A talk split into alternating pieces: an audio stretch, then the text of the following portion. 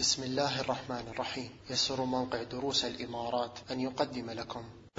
إن الحمد لله نحمده ونستعينه ونستغفره ونعوذ بالله من شرور أنفسنا وسيئات أعمالنا. من يهده الله فلا مضل له ومن يضلل فلا هادي له. وأشهد أن لا إله إلا الله وحده لا شريك له. وأشهد أن محمدا عبده ورسوله. أما بعد فنواصل الإخوة تدبرنا لكلام ربنا جل وعلا. كتاب أنزلناه إليك مبارك ليدبروا آياته وليتذكر أولو الألباب. عسى أن نفوز ببشرى نبينا وحبيبنا محمد صلى الله عليه وسلم حيث قال وما اجتمع قوم في بيت من بيوت الله يتلون كتاب الله ويتدارسونه بينهم إلا نزلت عليهم السكينة وغشيتهم الرحمة وحفتهم الملائكة وذكرهم الله في من عنده. نسأل الله تعالى الكريم من فضله. أيها الإخوة معنا في هذه الحلقة سورة التكوير. وتأملوا في ترابط سور القرآن الكريم ما أجمل هذا الترابط.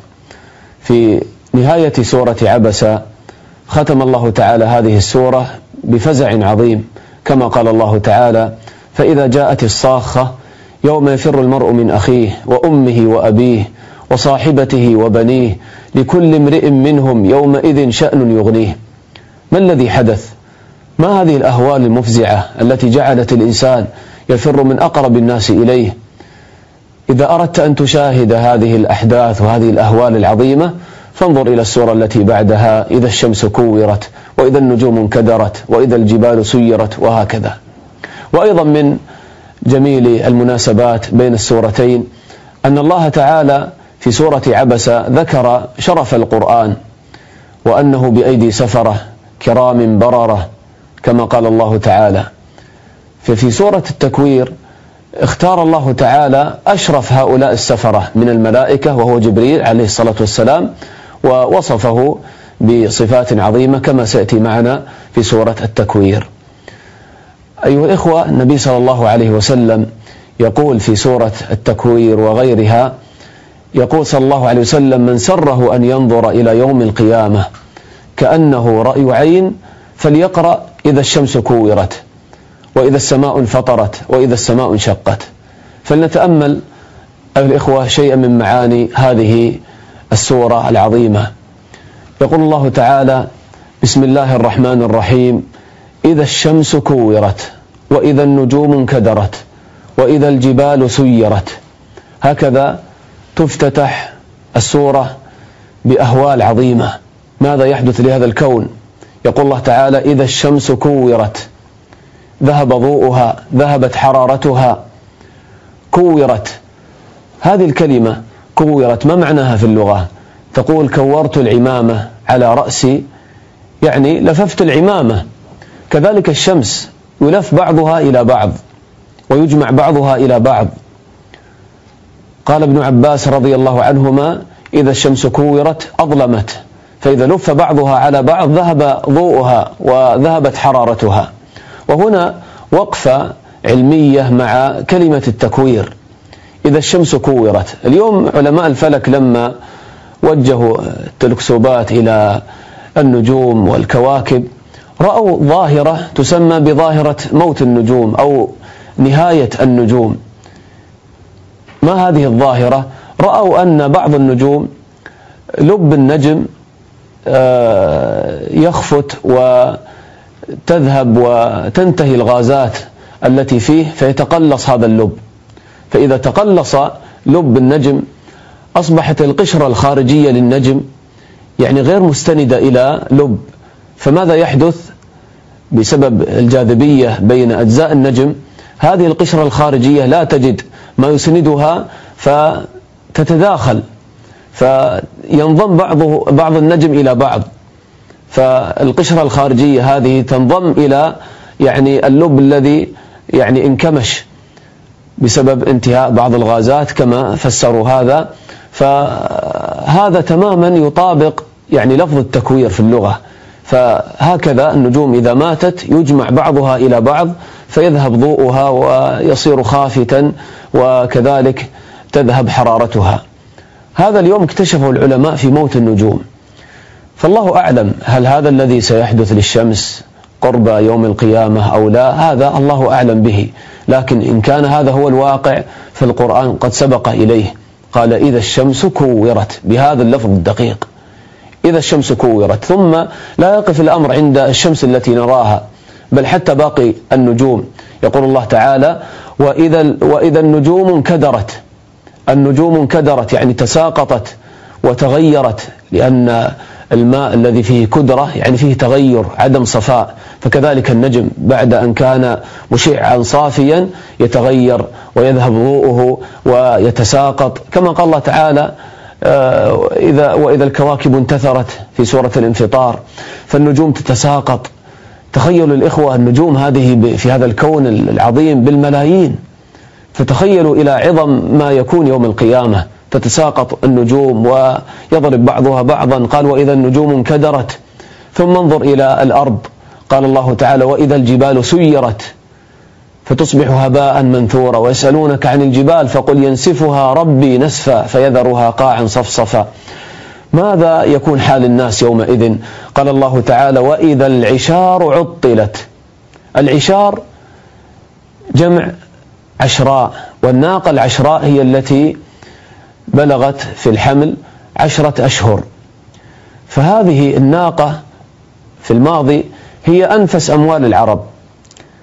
فهكذا إذا جاءت الساعة تعطل العشار وتهمل ولا يلتفت الناس إلى هذا المال النفيس. فهذا فيه إشارة إلى أن الناس يتركون الدنيا إذا جاء الحق وانكشفت الحقائق وجاءت الساعة. فالعشار تعطل. كذلك القصور والأموال والسيارات والدنيا كلها تعطل وتهمل. جاء وعد الله وإذا العشار عطلت فإذا الدنيا الإخوة فانية. فهذه الآية مما تزهد المسلم في الدنيا. فلماذا تقبل عليها وتتعب نفسك على جمعها؟ وغدا إذا انكشفت لك الحقيقة وجاء اليوم الحق جاء الجزاء ستترك الدنيا وما فيها. لأنك ستعرف أن الأمر حق. وأن هذه الدنيا لا تنفعك يوم القيامة. قال وإذا العشار عطلت. هذا حال الناس. إذا عطلوا وأهملوا أموالهم النفيسة هذا ما يكون إلا من الخوف الشديد. كما قال الله تعالى يا أيها الناس اتقوا ربكم إن زلزلة الساعة شيء عظيم.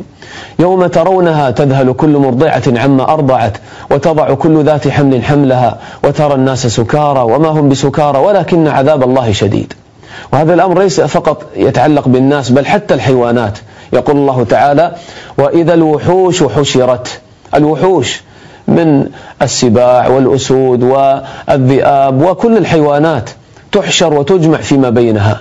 سبحان الله. الفزع أنساها طبيعتها وحشيتها. لا يعتدي بعضها على بعض ولا يفترس بعضها بعضا بسبب شدة الفزع والخوف. قال وإذا الوحوش حشرت. ثم إذا نظر الناس إلى هذا العالم المتغير إلى هذه الأهوال إذا نظروا إلى ما حولهم فإذا بالبحار من حولهم أصبحت نارا تتأجج. قال الله تعالى وإذا البحار سجرت. سجرت يعني أوقدت نارا. هذه الإخوة ست آيات يقول أبي بن كعب رضي الله عنه. ست آيات قبل يوم القيامة. هذه الآيات الست تكون قبل يوم القيامة فإذا حدثت هذه الأهوال نفخ بعد ذلك في الصور النفخة الأولى فيصعق الناس. ثم بعد ذلك ينفخ في الصور النفخة الثانية فإذا هم قيام ينظرون. كيف يبعثون؟ تأتي الآن الآيات الأخرى. يقول الله تعالى وإذا النفوس زوجت. هذا بعد البعث. كيف يبعثون؟ وإذا النفوس زوجت. سئل عمر رضي الله عنه عن هذه الآية كما ثبت في البخاري. فقال يقرن بين الرجل الصالح مع الرجل الصالح ويقرن بين الرجل السوء مع الرجل السوء. كما قال الله تعالى أحشروا الذين ظلموا وأزواجهم يعني أشباههم. فالنفوس تقرن مع أشباه مع أشباهها وأمثالها في الصلاح والفساد. كما قال الله تعالى وكنتم أزواجا ثلاثة يعني أصنافا ثلاثة. فأصحاب الميمنة ما أصحاب الميمنة وأصحاب المشأمة ما أصحاب, ما أصحاب المشأمة والسابقون السابقون أولئك المقربون. فاختر لنفسك يا عبد الله مع أي زمرة تريد أن تحشر يوم القيامة. هناك زمرة الكفار والفجار زمرة الزناه والعياذ بالله زمرة المرابين زمرة اللاعبين زمرة المغنيين زمرة الممثلين كل يحشر مع مثيلة في الدنيا. وهناك زمرة الطائعين زمرة الصائمين زمرة المتصدقين زمرة المصلين زمرة العلماء زمرة الزهاد. نسأل الله تعالى أن يحشرنا في زمرة نبينا صلى الله عليه وسلم. نسأل الله تعالى أن يحشرنا مع النبي صلى الله عليه وسلم وأصحابه رضي الله عنهم ومع الأنبياء. قال وإذا النفوس زوجت ثم بعد الحشر يأتي السؤال والحساب. فقال الله تعالى وإذا الموءودة سئلت. بأي ذنب قتلت. أول ما يقضى بين الناس يوم القيامة في الدماء كما أخبر النبي صلى الله عليه وسلم. وهذه أشنع قتلة. وإذا الموءودة سئلت كانوا في الجاهلية. يأتي الرجل إذا ولدت امرأته بنتا يأتي إلى هذه البنت ويأخذها ثم يحفر لها حفرة ويجعلها في هذه الحفرة. وهي تبكي حتى ينقطع صوتها. هذه القسوة الشديدة والعياذ بالله والظلم الصارخ. وإذا الموؤودة سئلت هكذا يوقف الله تعالى الظالم سواء كان في الموؤودة أو في غيرها يوقف الظالم. اتقوا الظلم فإن الظلم ظلمات يوم القيامة. الذي يظلم زوجته الذي يظلم أولاده الذي يظلم خادمه الذي يظلم عماله الذي يظلم نفسه. اتقوا الظلم فإن الظلم ظلمات يوم القيامة. يوقف الله تعالى الظالم. وإذا الموءودة سئلت تأملوا. الظالم لا يسأل يسأل المظلوم. بأي حق ظلمتني؟ لماذا ظلمتني؟ وإذا الموءودة سئلت بأي ذنب قتلت؟ وهي طفلة بريئة. وإذا الموءودة سئلت بأي ذنب قتلت؟ كانوا يفعلون هذا خوفا من العار. يقولون إذا يعني حدثت حرب وأخذت هذه البنت تكون عار عارا علينا. وأيضا خوفا من الفقر. وهذا من جاهليتهم. فتأملوا الإخوة كيف أن الإسلام كرم المرأة وأنقذها في الحقيقة. فالمرأة المسلمة عليها أن تشكر الله تعالى على نعمة الإسلام وأن تستقيم على طاعة الله تعالى تستقيم على الحجاب والنقاب والعفاف والستر والحياء والحشمة لأن الإسلام هو الذي كرمها. ماذا كانت قبل الإسلام؟ كانت تحفر وتوضع في التراب وتدفن لا شيء. فالإسلام هو الذي كرمها. والذي أعطاها حقوقها وهو الذي صانها فعلى المرأة أن تعرف فضل الله تعالى عليها وتستقيم على شرع الله تعالى. وأيضا للأسف اليوم بعض الآباء يئدون بناتهم. نعم حتى في هذا العصر الحديث لما يجعل ابنته في البيت وكأنه يدفنها في البيت ويحرمها من نعمة الزواج. يأتي الخطاب الواحد بعد الواحد ويضع شروطا تعجيزية ومهرا مرتفعا غاليا. فتبقى المسكينة في البيت كالموؤودة مدفونة لا تتزوج ولا يعني تتنعم بنعمة الأولاد والله المستعان. كما في قصة مشهورة معروفة أن بنتا يعني كان يتقدم لها الخطاب ووالدها يعني ما يريد أن يزوجها حتى كبرت في السن ثم أصيبت بأمراض نفسية وغير ذلك فكانت على فراش الموت. فقالت لأبيها وهي على فراش الموت يا أبت قل آمين. قال آمين. فقالت حرمك الله تعالى من الجنة كما حرمتني من الزواج. وماتت على هذا. فالمسلم عليه أن يتقي الله تعالى ويخاف الله تعالى ويتقي الله تعالى في أولاده وفي بناته. قال وإذا الموءودة سئلت بأي ذنب قتلت. وبعد السؤال والحساب يأتي الجزاء ويقال لك حاسب نفسك بنفسك. تعطى صحيفة أعمالك. قال الله تعالى وإذا الصحف نشرت. الصحف صحائف الأعمال تنشر وتفتح للناس. كما قال الله تعالى وكل إنسان ألزمناه طائره في عنقه ونخرج له يوم القيامة كتابا يلقاه منشورا اقرأ كتابك كفى بنفسك اليوم عليك حسيبا. يقول قتادة رحمه الله تعالى في قول الله تعالى وإذا الصحف نشرت يقول يا ابن آدم تملي صحيفتك في الدنيا ثم تطوى ثم تنشر عليك يوم القيامة. فالمسلم عليه أن لا يملي هذه الصحيفة إلا بخير كما قال النبي صلى الله عليه وسلم طوبى لمن وجد في صحيفته استغفارا كثيرا أو كما قال النبي صلى الله عليه وسلم. قال وإذا الصحف نشرت ثم بعد الحساب يأتي الجزاء ويكشف الغطاء. قال الله تعالى وإذا السماء كشطت يكشف الغطاء عن العالم العلوي. وإذا السماء كشطت يعني أزيلت بعد أن تشققت. تكشط وتنزع كما ينزع الجلد من الدابة. إذا ذبحت. قال وإذا السماء كشطت فينكشف العالم العلوي ويرى الناس النار والجنة. قال وإذا الجحيم سعرت يؤتى بجهنم وتسعر جهنم. يقول قتادة رحمه الله في هذه الآية سعرها غضب الله تعالى وخطايا بني آدم. وإذا الجحيم سعرت وإذا الجنة أزلفت. وأزلفت الجنة للمتقين غير بعيد. أزلفت يعني قربت وأدنيت من اشتياق الجنة للمؤمنين هي التي تقرب إلى المؤمنين تأتي إليهم كرامة للمؤمنين من عند ربهم جل وعلا.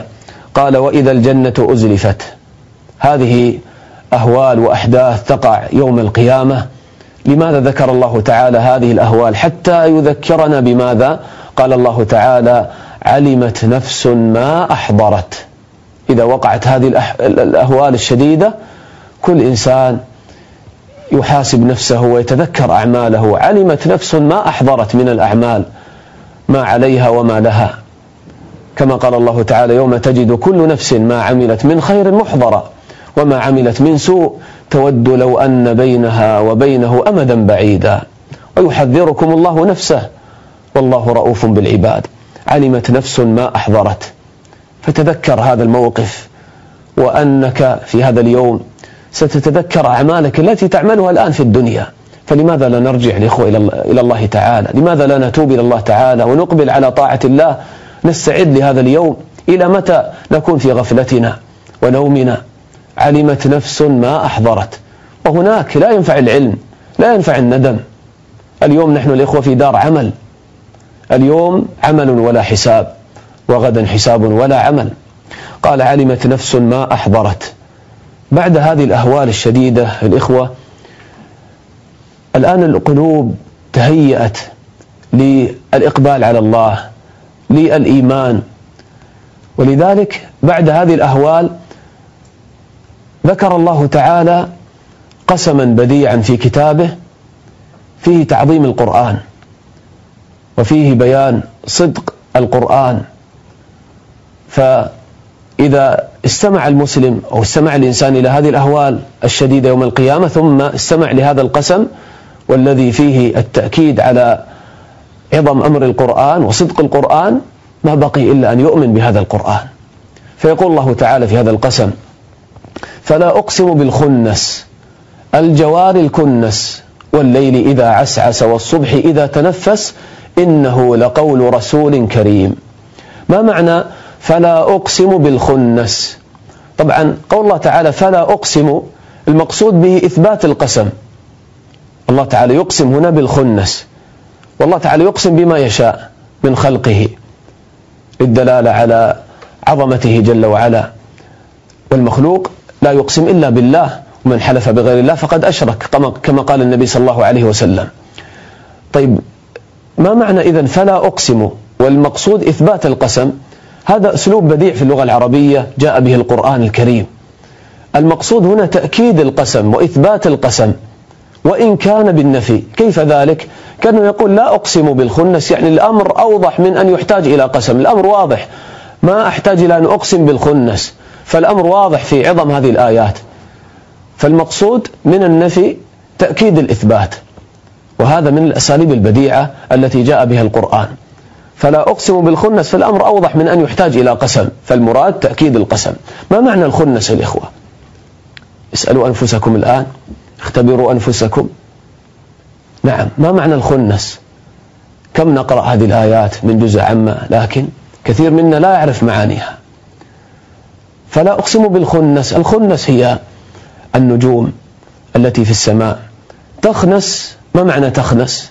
تقول من شر الوسواس الخناس. الخناس الذي يخنس ويغيب ويهرب إذا ذكرت الله تعالى. فكذلك هذه النجوم تخنس بالنهار يعني تغيب عن نظرك بالنهار لشدة ضوء الشمس. وهي تجري في مدارها. فقال الله تعالى الجواري وإن كنت لا ترى في النهار فهي تجري وتسير في مدارها. الجواري الكنس. ما معنى الكنس؟ يعني التي تغيب. في الأفق عند الغروب عند غروبها. كما يقال كنس الظبي يعني دخل كناسه يعني دخل بيته وغاب. كذلك هذه النجوم يعني تسير في مدارها ثم إذا جاءت إلى الأفق غابت ونزلت عن الأفق فغابت عن الأنظار وكأنها دخلت في بيتها وكناسها. طبعا النجوم هذه التي في السماء كثيرة. قد نحن يعني ما ندرك مثل هذا الظهور والغروب في يعني مشارقها ومغاربها لبعدها عنا. لكن الشمس الشمس التي نراها هي أقرب نجم لنا ونرى شروقها وغروبها. المهم الله تعالى يقسم هنا بالنجوم في حال طلوعها في النهار وسيرها وغروبها. فلا أقسم بالخنس الجوار الكنس. ثم قال والليل إذا عسعس. والليل إذا عسعس يعني أقبل أو أدبر. عسعس في اللغة تأتي بمعنى الإقبال والإدبار. لكن معناه هنا في هذا السياق كما ثبت عن ابن عباس رضي الله عنهما قال والليل إذا أدبر. عسعس يعني أدبر. لأن الله تعالى قال بعد هذه الآية والصبح إذا تنفس يعني أقبل بنوره وضيائه ونسيمه. تأملوا كيف قال والصبح إذا تنفس.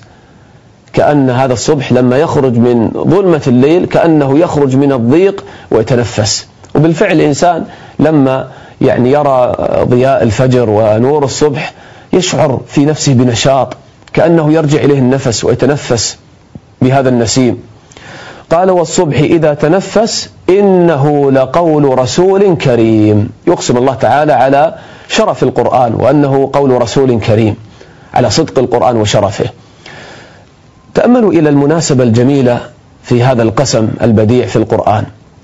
الله تعالى أقسم بالنجوم في حال سيرها في طلوعها وسيرها وغروبها على أن هذا القرآن عظيم وشريف. ما المناسبة بين النجوم والقرآن؟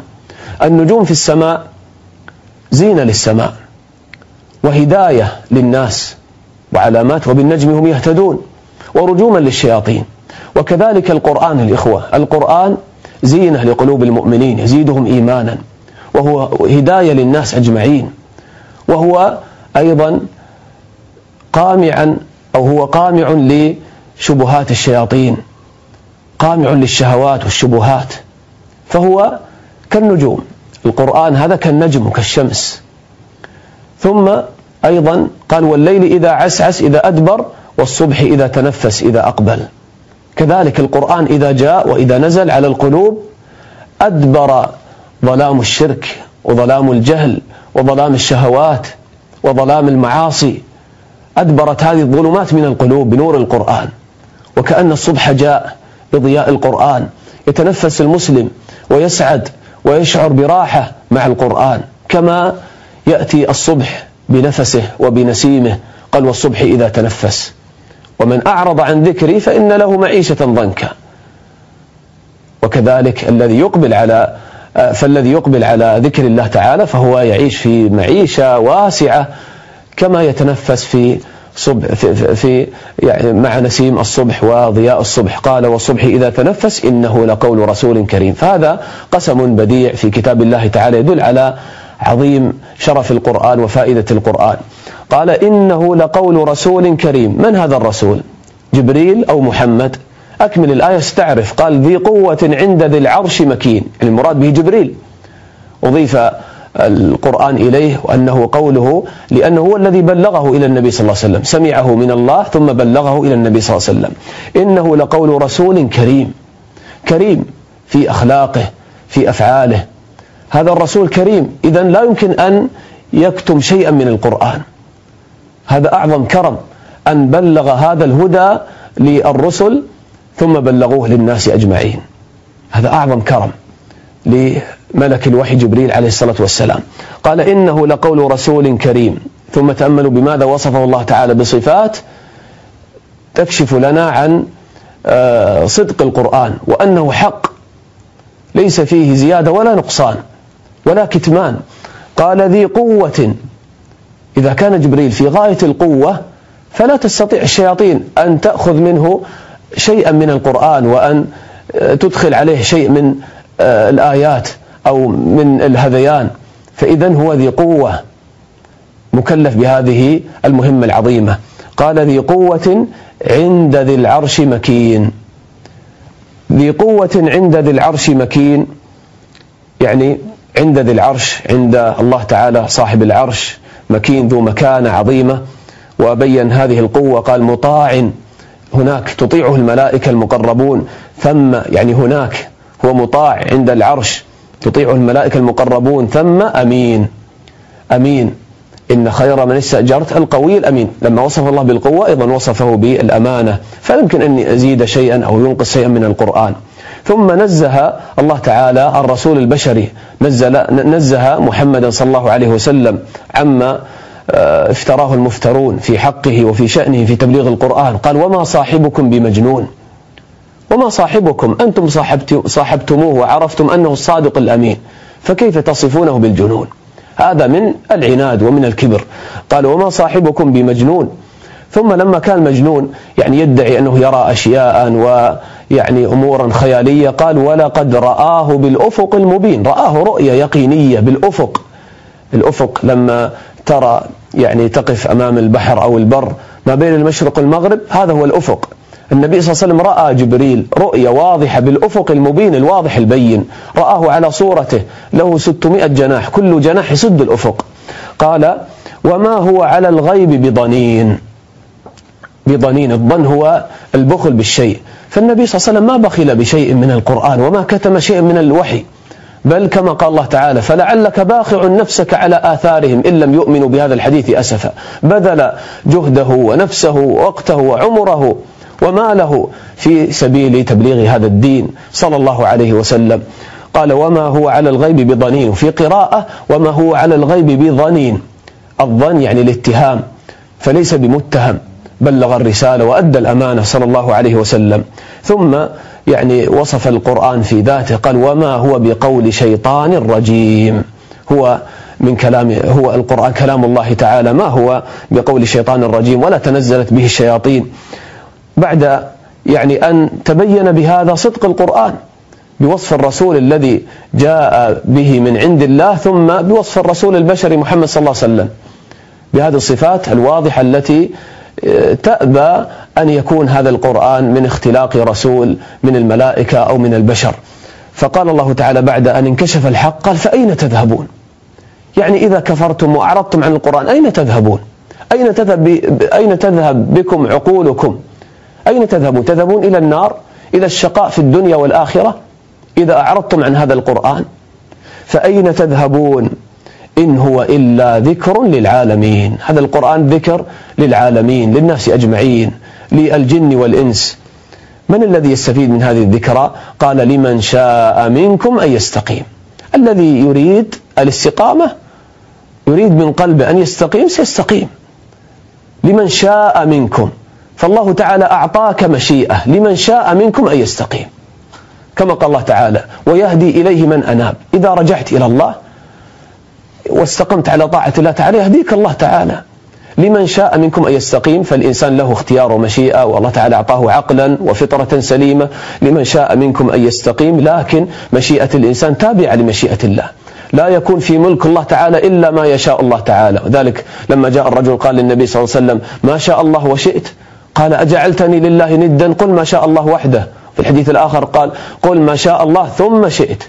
فمشيئة العبد تابعة لمشيئة الله وكل شيء قدره الله وشاءه الله. قال وما تشاءون إلا أن يشاء الله. لماذا؟ لأنه رب العالمين.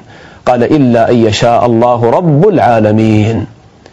وهكذا أرجع الله تعالى مشيئة العبد إلى مشيئته تقريرا لهذه الحقيقة الكبرى أن كل ما في هذا الكون من خلق الله ومن مشيئة الله تعالى. نعم. وليس بين الحقيقتين تعارض الإخوة. فالإنسان له اختيار مشيئة وكل شيء قدره الله وشاءه الله تعالى فتوكل على الله. احرص على ما ينفعك لأنك عندك اختيار مشيئة.